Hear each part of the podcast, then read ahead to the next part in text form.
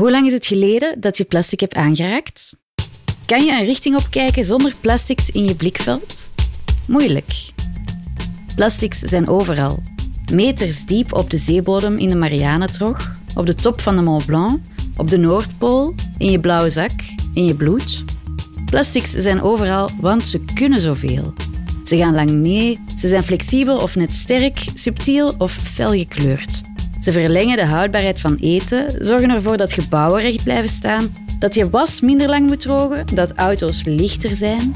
Maar ze zitten ook vol met toegevoegde stoffen en chemicaliën, waarvan de kans groot is dat hun effect op mens en milieu niet grondig is onderzocht. En ze bestaan nog niet zo lang. De productie van plastics kwam op gang na de Tweede Wereldoorlog. Maar meer dan de helft van alle plastics die vandaag in omloop zijn, werden gemaakt sinds 2003. In 2020 alleen werd wereldwijd bijna 400 miljoen plastic geproduceerd. En dat is evenveel ongeveer als het gewicht van twee derde van de wereldbevolking. Plastics zijn via een exponentiële curve in het midden van ons leven beland. Maar al die plastics hebben een grote impact op het milieu, onze gezondheid en het klimaat. En die impact die is nog niet supergrondig in kaart gebracht. Deze podcast gaat over de rol van plastics in de toekomst. Hoe zit het met plastics in de circulaire economie? In een circulaire economie blijven grondstoffen oneindig veel cirkels draaien en bestaat afval niet. Hoe ver staan we vandaag af van circulaire plastics? Ik ben Isabel van Houten, onderzoeksjournaliste en ik ging in gesprek met experts van op het veld en uit academia, op zoek naar de missing links tussen plastics en circulaire economie. Aflevering 2. Plastics op het strand. Ik ben ehm, Tim Corbusier, de oprichter van Proper Strandlopers. En ik, ehm, eh, ik archiveer dingen. ik ben misschien heel diep van binnen een boekhouder. Ik was aan het lopen op het strand en er spoelde een zak aan, een plastic zak. Ik heb die uit het water gehaald. En als die verder op mijn pad lag, heb ik in die zak gestoken. En achteraf leek mij dat wel een zinvolle activiteit, omdat je ook iets voor de natuur doet en je eigen activiteit ook nog doet. En ik dacht van oké, misschien is dat wel een idee waard om te verspreiden. En toen heb ik ja, eh, de beste manier om een boodschap te verspreiden tegenwoordig is social media. Dus heb ik een Facebookgroep opgericht waar iedereen kan aan deelnemen en participeren in het opruimen van het strand. En zo geschieden. Tim is de oprichter van Proper Strandlopers, een groep mensen die het Belgisch strand afschuimen op zoek naar zwerfvuil. Dat fotograferen ze en delen ze met de groep. Op die manier houden de Proper Strandlopers in de gaten hoeveel er aanspoelt en wat precies. Nu staan we op het Klein Strand, noemen ze dit, in Oostende. En dat is een, uh, ja, een stukje strand die nog eigenlijk in de haven ligt. Die nog net de grens is van de haven en de zee. Zullen we eens gaan zoeken wat er hier allemaal ligt op de grond? Dit is een stukje plastic. Dat onderdeel moet zijn geweest van een beker of een fles? Of... Ja. Maar eigenlijk weet je het niet, hè? Nee, totaal niet. Daarvoor ruimen we ook, omdat hoe langer plastic op strand blijft liggen, uh, we hebben hier te maken met, met heel veel weerselementen. Uh, ja, wind, golfslag. er zijn heel veel ja, ehm, krachten die daarop inspelen. Ook UV is een hele grote factor, waardoor die ja, plastieke bekers of zo, of verpakkingen, dat dat in kleinere stukken, steeds in kleinere stukken afbreekt en steeds moeilijker te ruimen valt. Kijk, je ziet dat hier allemaal liggen, hier op, op, op de trap aan het strand. Al die lichte plastics die komen hier uh, in dit hoekje gewaaid. Hier uh, Côte d'Or, of Mars, of Snickers, of ja, al, die, al die zaken. Dat zijn, het is hier altijd wel een beetje wind en dat waait makkelijk weg. In het begin van het jaar zijn er uh, momenten geweest met heel veel wind. En in de duinen breken uh, stukken, stukken van de duinen af. En in de onderste lagen van die duinen komt er dan zwerfvuil van heel vroeger tevoorschijn. De chipzakken van de jaren 70. De eerste blikjes zelfs. Uh, en Stella hebben we al gevonden. Dus heel interessante dingen te vinden daar. De achterband van een Halifax vliegtuig van in, de, wereld, ja, de Wereldoorlog 2 zou waarschijnlijk wel het oudste object zijn van plastic. Plastic is een licht materiaal. De aangespoelde plastics op het strand kunnen van overal komen. Vanuit het binnenland via de rivieren, van op zee, van de wandelaars op de zeedijk, van op het terras van een tierroom of weggewaaid van de bouwwerf aan de overkant op Oosterover. Deze week zal het eh, een eindje noorderwind zijn, dus dan, is, dan kan er al iets meer aanspoelen vanuit de Noordzee. En wat voor dingen vind je dan? Dat zijn ja, van alles, van alles. Dat zijn allemaal zaken die in de, in de Noordzee-patch noemen ze dit. Dat is gewoon een, een soort groot... Het is geen groot eiland, het is iets kleiner dan de grotere patchen. Zoals de Noord-Atlantische patch of de Zuid-Atlantische patch of zo. Maar, uh, maar wat bedoel je uh, met een patch? Een patch is een soort eilandje van, van afval of een, een concentratie van afval die drijft in, uh, in de Noordzee. Dus er drijft echt een, een, een plastic eiland in onze Noordzee? In onze Noordzee heb je dat ook, ja. De patch drijft ergens tussen Noorwegen en Groot-Brittannië. 96% van het afval ligt op de zeebodem, 3% spoelt aan, 1% van het afval drijft is nog altijd aan het drijven. Dus de overgrote meerderheid ligt op de zeebodem. Maar op het strand is ook wat te vinden. Ik moet zeggen, er ligt heel wat uh, vandaag. Een wegwerpbekertje. Ah.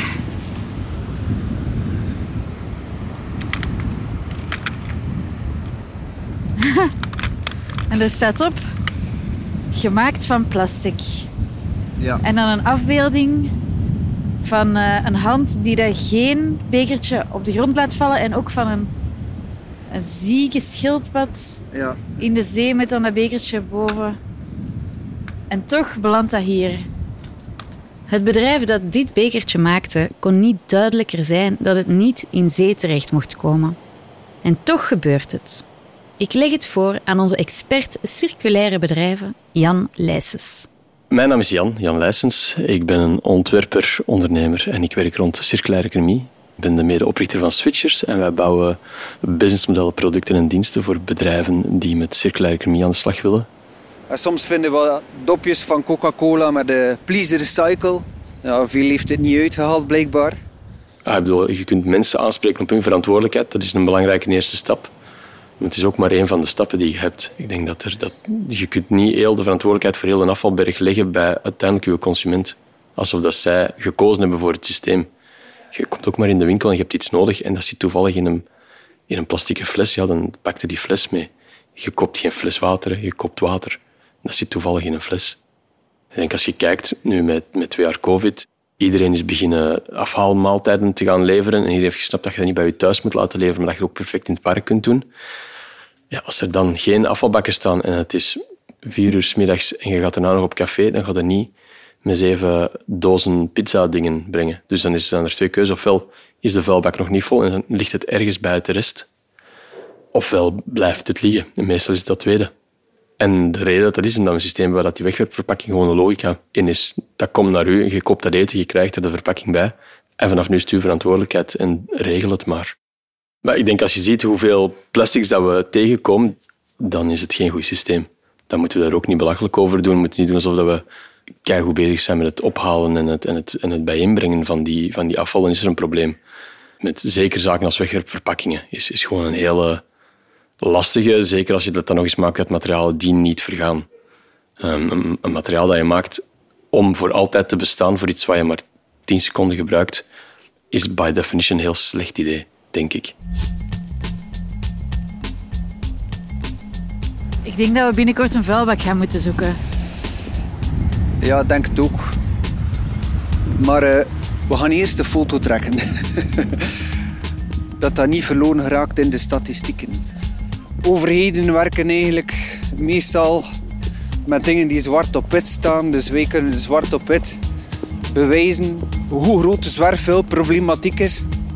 Het is ondertussen best koud geworden met de noorderwind in Oostende, dus in de warmte achter mijn bureau zoek ik het op.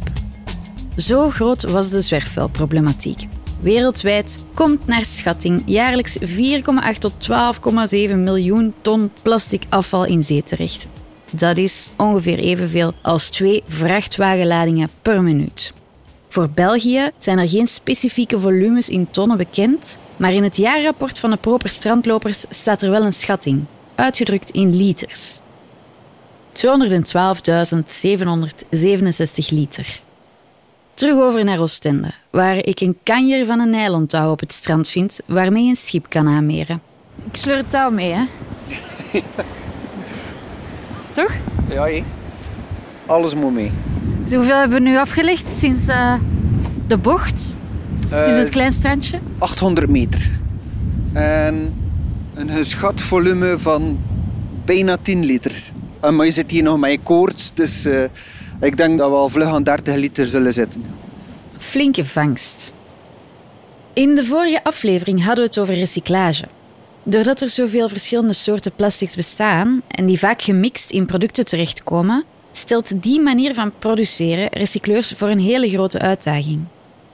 Als plantaardige bioplastics en de folie rond je nieuwe IKEA-kast samen in het recyclageproces terechtkomen, schiet het in brand. Maar duurzame plastics gaan verder dan kijken naar recyclage optimaliseren. In een wereld waarin afval niet bestaat, kunnen we niet blind zijn voor wat er met de materialen gebeurt tijdens hun leven, voordat ze afval zijn, en hoe we ze vermarkten. Dat zegt expert Jan Leijsens. Ik denk dat we heel snel gaan kijken naar samenstellingen, de mixen, additieven die we eraan toevoegen, recyclageprocessen enzovoort, zonder het model aan zich in vraag te stellen, het businessmodel waarin dat we plastics gebruiken.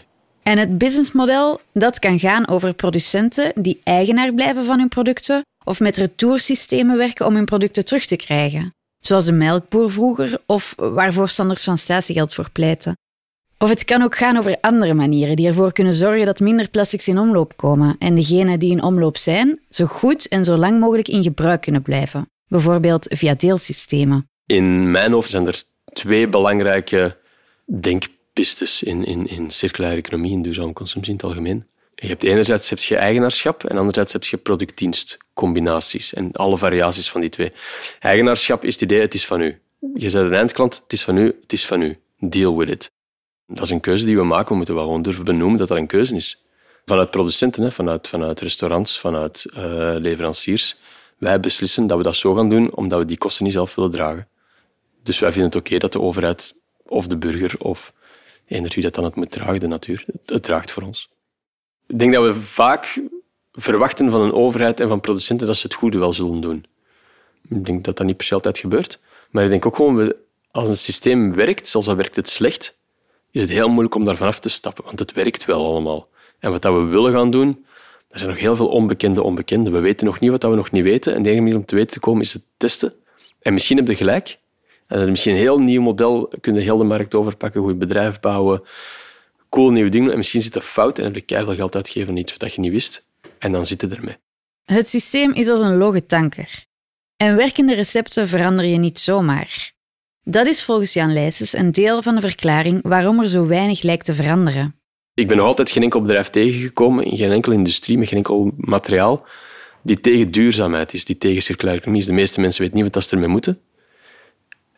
En je hebt natuurlijk de, de, de merde als bedrijf, dat je investering van een aantal miljoen, zeker in de maakindustrie.